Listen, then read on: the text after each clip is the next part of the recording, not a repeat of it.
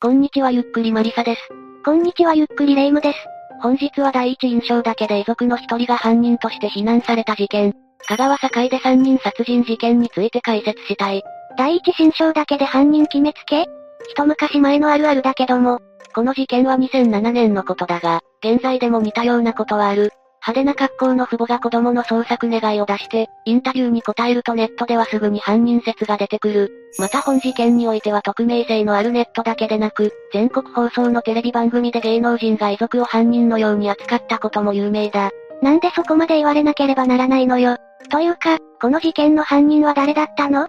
まず事件から説明する。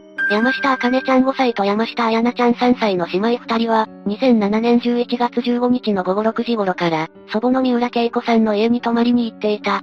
三浦さんの家は姉妹の住む家の向かいにあった。とんでもなく近いところに住んでいるおばあちゃんね。姉妹の母親の山下幸子さんは、午後7時頃に三浦さんに好きなテレビ番組を見せてあげてねと電話で伝え、その後、午後10時頃に幸子さんは自分は寝る旨の電話を再び三浦さんにかけたそうだ。この時、電話口からは姉妹の声が聞こえていたとのことだ。また午後11時頃、父親の山下清さんがちらりと向かいの家である祖母宅を確認すると、寝室の明かりが消えていた。まだ子供だしそれぐらいには寝るか。そして翌日の午前7時50分頃になり母親の幸子さんが、三浦さん宅を訪れた。この時、なぜか普段は必ず施錠されているはずの玄関の鍵が開いており、家の中に鍵も置きっぱなしだった。また家の中に祖母も姉妹もいない。うっかり施錠を忘れて散歩とかじゃないの？ならばよかったが、寝室には3人のものと思われる血痕が残されていた。この時点では誰か急病ないし怪我でもしたのかと驚いた幸子さんは、近所の複数の病院に電話をかけた。ただ、血痕は寝室の他にも玄関や浴室にも残されており、寝室のカーペットは切り取られていた。浴室、玄関そしてカーペットの切り取りって証拠隠滅にしか見えないんだけど、父親の清さんはこのことを知ると、すぐに近所を探しに出かけた。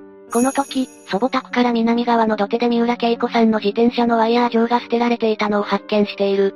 この土手道を三浦さんは普段使っていないことから、清さんは不審に感じたという。それで午前9時頃には、清さんと幸子さんは境で警察署で3人の行方不明届を提出した。人自転車とかカーペットとかの証拠隠滅というあたりで、すごく嫌な予感しかしないわ。警察はこの失踪をどう捉えていたの？警察は現場の状況から何者かが3人襲い、証拠隠滅を図ったという線を疑っていた。また捜査を進めるうちに失踪日の早朝と、通報直後に以下のようなことがあったと分かった。まず失踪日の16日午前2時の時点で、三浦さん宅の玄関前に三浦さんの自転車はあった。これは用を足しに起床した時、夫婦が確認している。2時までは何もなかったということ？いやさらに午前4時頃、近隣の住人が4時から起きていたが、物音などは聞いていないと証言している。だが、別の近隣住人が午前4時から5時頃に玄関前を通りかかった際には、自転車がなかったとの証言したんだ。また別の近隣住人の一人が、午前5時過ぎに車のエンジン音を聞いている。なら何者かが4時から5時の間に犯行を行ったと考えられそうね。肝心の犯人の目撃証言とかはないの？というかこの怪しい車の持ち主は誰なの？この時点で持ち主は不明だった。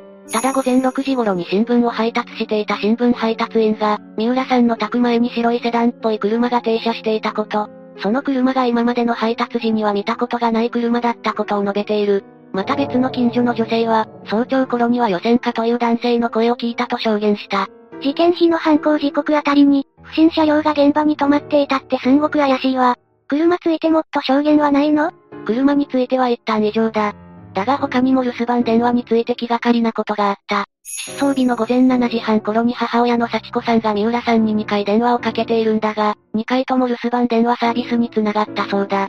また翌日の11月17日の午後4時頃、自宅から亡くなっていた三浦さんの携帯電話の電波が受信されるんだが、電話をかけても繋がらない。この時も留守番電話サービスに接続される状態で、そのまま午後7時に三浦さんの携帯の電源自体が落ちた。携帯電話を持って行ったの？誘拐とかなら携帯はチェックして捨てそうな気がするけど、証言はそれなりにあるけど、どうにもわからないわ。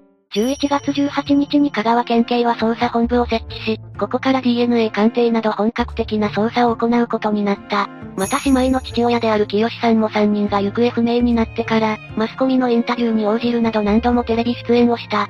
捜査協力の呼びかけをするのね。とにかく事件を周知すれば何らかの手がかりは出てくるわ。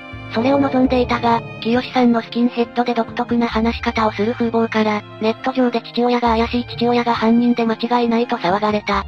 また清さんが犯人かのような意見が読み流れると、それを真実かのように吹聴する番組や芸能人も増え出す。有名なのはタレントの星野夏子さん。彼女は2007年11月19日付でブログに以下のような書き込むを行う。あれは絶対父親の仕業だよ。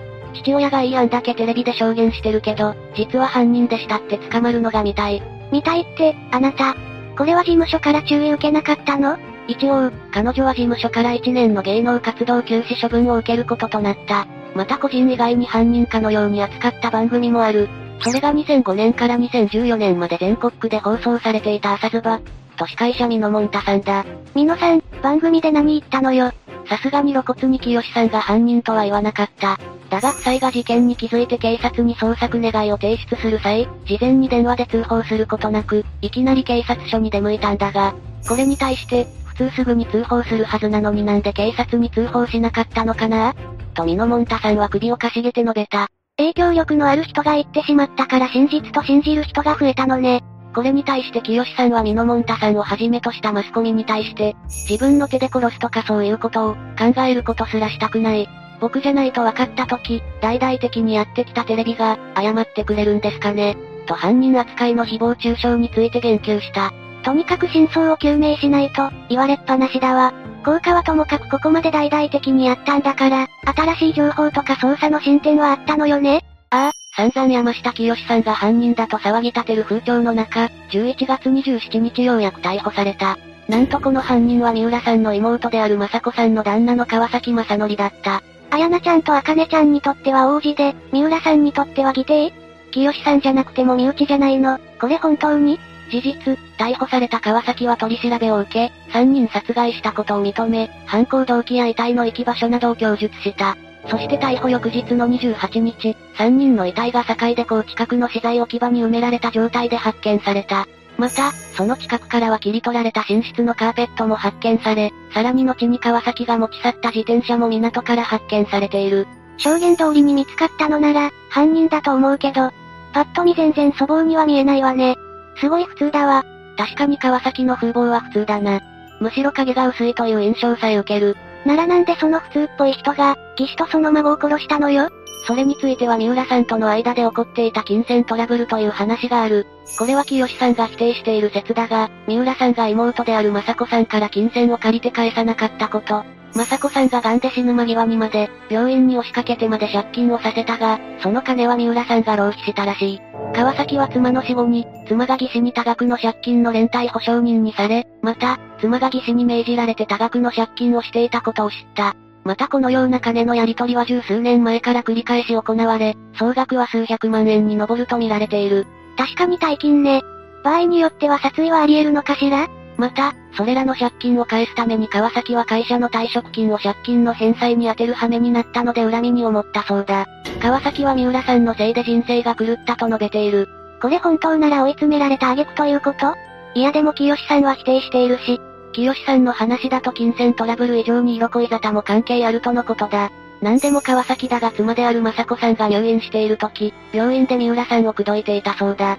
これは病床の雅子さんの横で言ったことであり、俺と一緒になったら、じいちゃん、ばあちゃんが喜ぶわと、必要に口説いてたらしい。地上のもつれということ？三浦さんは病院から帰るたびに川崎のことを気持ち悪いと述べていたから交際関係はないと思われる。また三浦さんを口説いていた理由は、妻雅子さんの死期が迫っていたため、祖父母の遺産を受け取るためだったようだ。また清さんによると川崎は雅子さんが病床にあっても家計に金を入れずギャンブルに興じ、挙句、雅子さんに火事を敷いていたとのことだ。本当に話通りなら、えげつない男だけどなんで殺人？三浦さんを殺害して取り分を多くしようとしたということ？清さん曰く川崎は遺産相続を狙って、三浦さんとの結婚を目論んでいたが、その裏では本当に三浦さんが好きだったとのことだ。それで何度も断られているうちに、恨みになったという。流れ的に清さんの話を否定しがたいんだけど、これは本当なの？清さんは今説明したように金銭トラブルを否定している。だが、三浦さんの離婚した元旦那が経営するうどん店が失敗し負債を抱え、雅子さんが連帯保証人になったことは事実のようだ。また警察の取り調べで川崎が述べた話は、一つ目の説である三浦さんの借金からのトラブルが動機とのことだ。仮に事実ならやっぱり追い詰められての犯行ということ？仮にそのような背景があっても川崎は悪質極まる。犯行から2日後の18日に三浦さんの実家を訪れ、三浦さんの両親に気を落とさないようにと述べて、無関係を装っている。またその日の夜には荷物を持って短期賃貸型アパートに引っ越し、数日後には住民票も移して行方をくらませようとしているんだ。まあ、そうよね。それに事件前に凶器の包丁を用意して、現場を下見するなど計画的に犯行に及んでいる。さらには完全に無関係であった姉妹を目撃したという理由で手にかけ、その後は自転車を持ち去り遠方に捨てるなどの工作も行った。追い詰められた人間がカッとなってやったは考えられにくいだろう。上場借用の余地もない。なら3人殺害はかなりの割合で死刑だと思うけど、裁判はどうなったの？裁判で川崎は犯行を認めていたが、弁護側が川崎の知的能力や精神能力が平均より低いことを挙げ、犯行時の心神耗弱を主張した。この時弁護側は川崎の精神年齢が15歳程度だから少年法を適用するようにと主張したそうだ。川崎いくつだっけ？当時61歳だ。昭和36年4月2日以前の生まれだから、60歳から年金をもらっているな。地方って言った方が説得力あるわ。苦しい言い分だがこれを受け入れ、川崎の精神鑑定は実施された。弁護側の言い分通り知的レベルが低いことは認められた。だが刑事責任能力については完全に認める鑑定結果が出たそうだ。この結果を受け、検察側は無関係の姉妹を殺害した残虐性、計画的な犯行を指摘し、死刑を求刑した。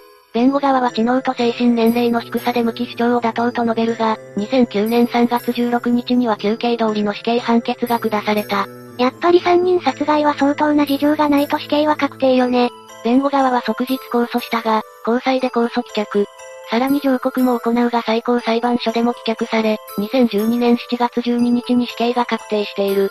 そして1年11ヶ月後の2014年6月26日に大阪拘置所にて死刑が執行された。心なしか早い執行？死刑執行は死刑判決確定後6ヶ月以内と原則にあるから、執行までの期間は取り沙汰されることではないよ。ただ、10年経っても執行されない人間もいるからそれと比べると早いと思ってしまうのはわかる。執行自体は法務大臣の方針に左右されるから事件ごとに大きな差異があるものらしい。そういうものなのね。解説としては以上だ。散々犯人扱いされた清さんにメディアは謝ったのかしら？一応、後にミノモンタさんは清さんに直接会い、謝罪したそうだ。ただこの謝罪に関しては番組では一切触れていないし、公表されていない。いまいち謝った感がないんだけど、清さんは納得されていたのかしら？わからない。事件やメディアの報道の際、清さんはひどくショックを受けたらしい。実際、みんなが寝た後に一人でどこかに行って死ぬつもりだったと後に明かしている。それに謝られたところで家族は戻ってこないというのも辛いわよね。最後になりますが被害に遭われた方に哀悼の意を表します。最後までご視聴ありがとうございました。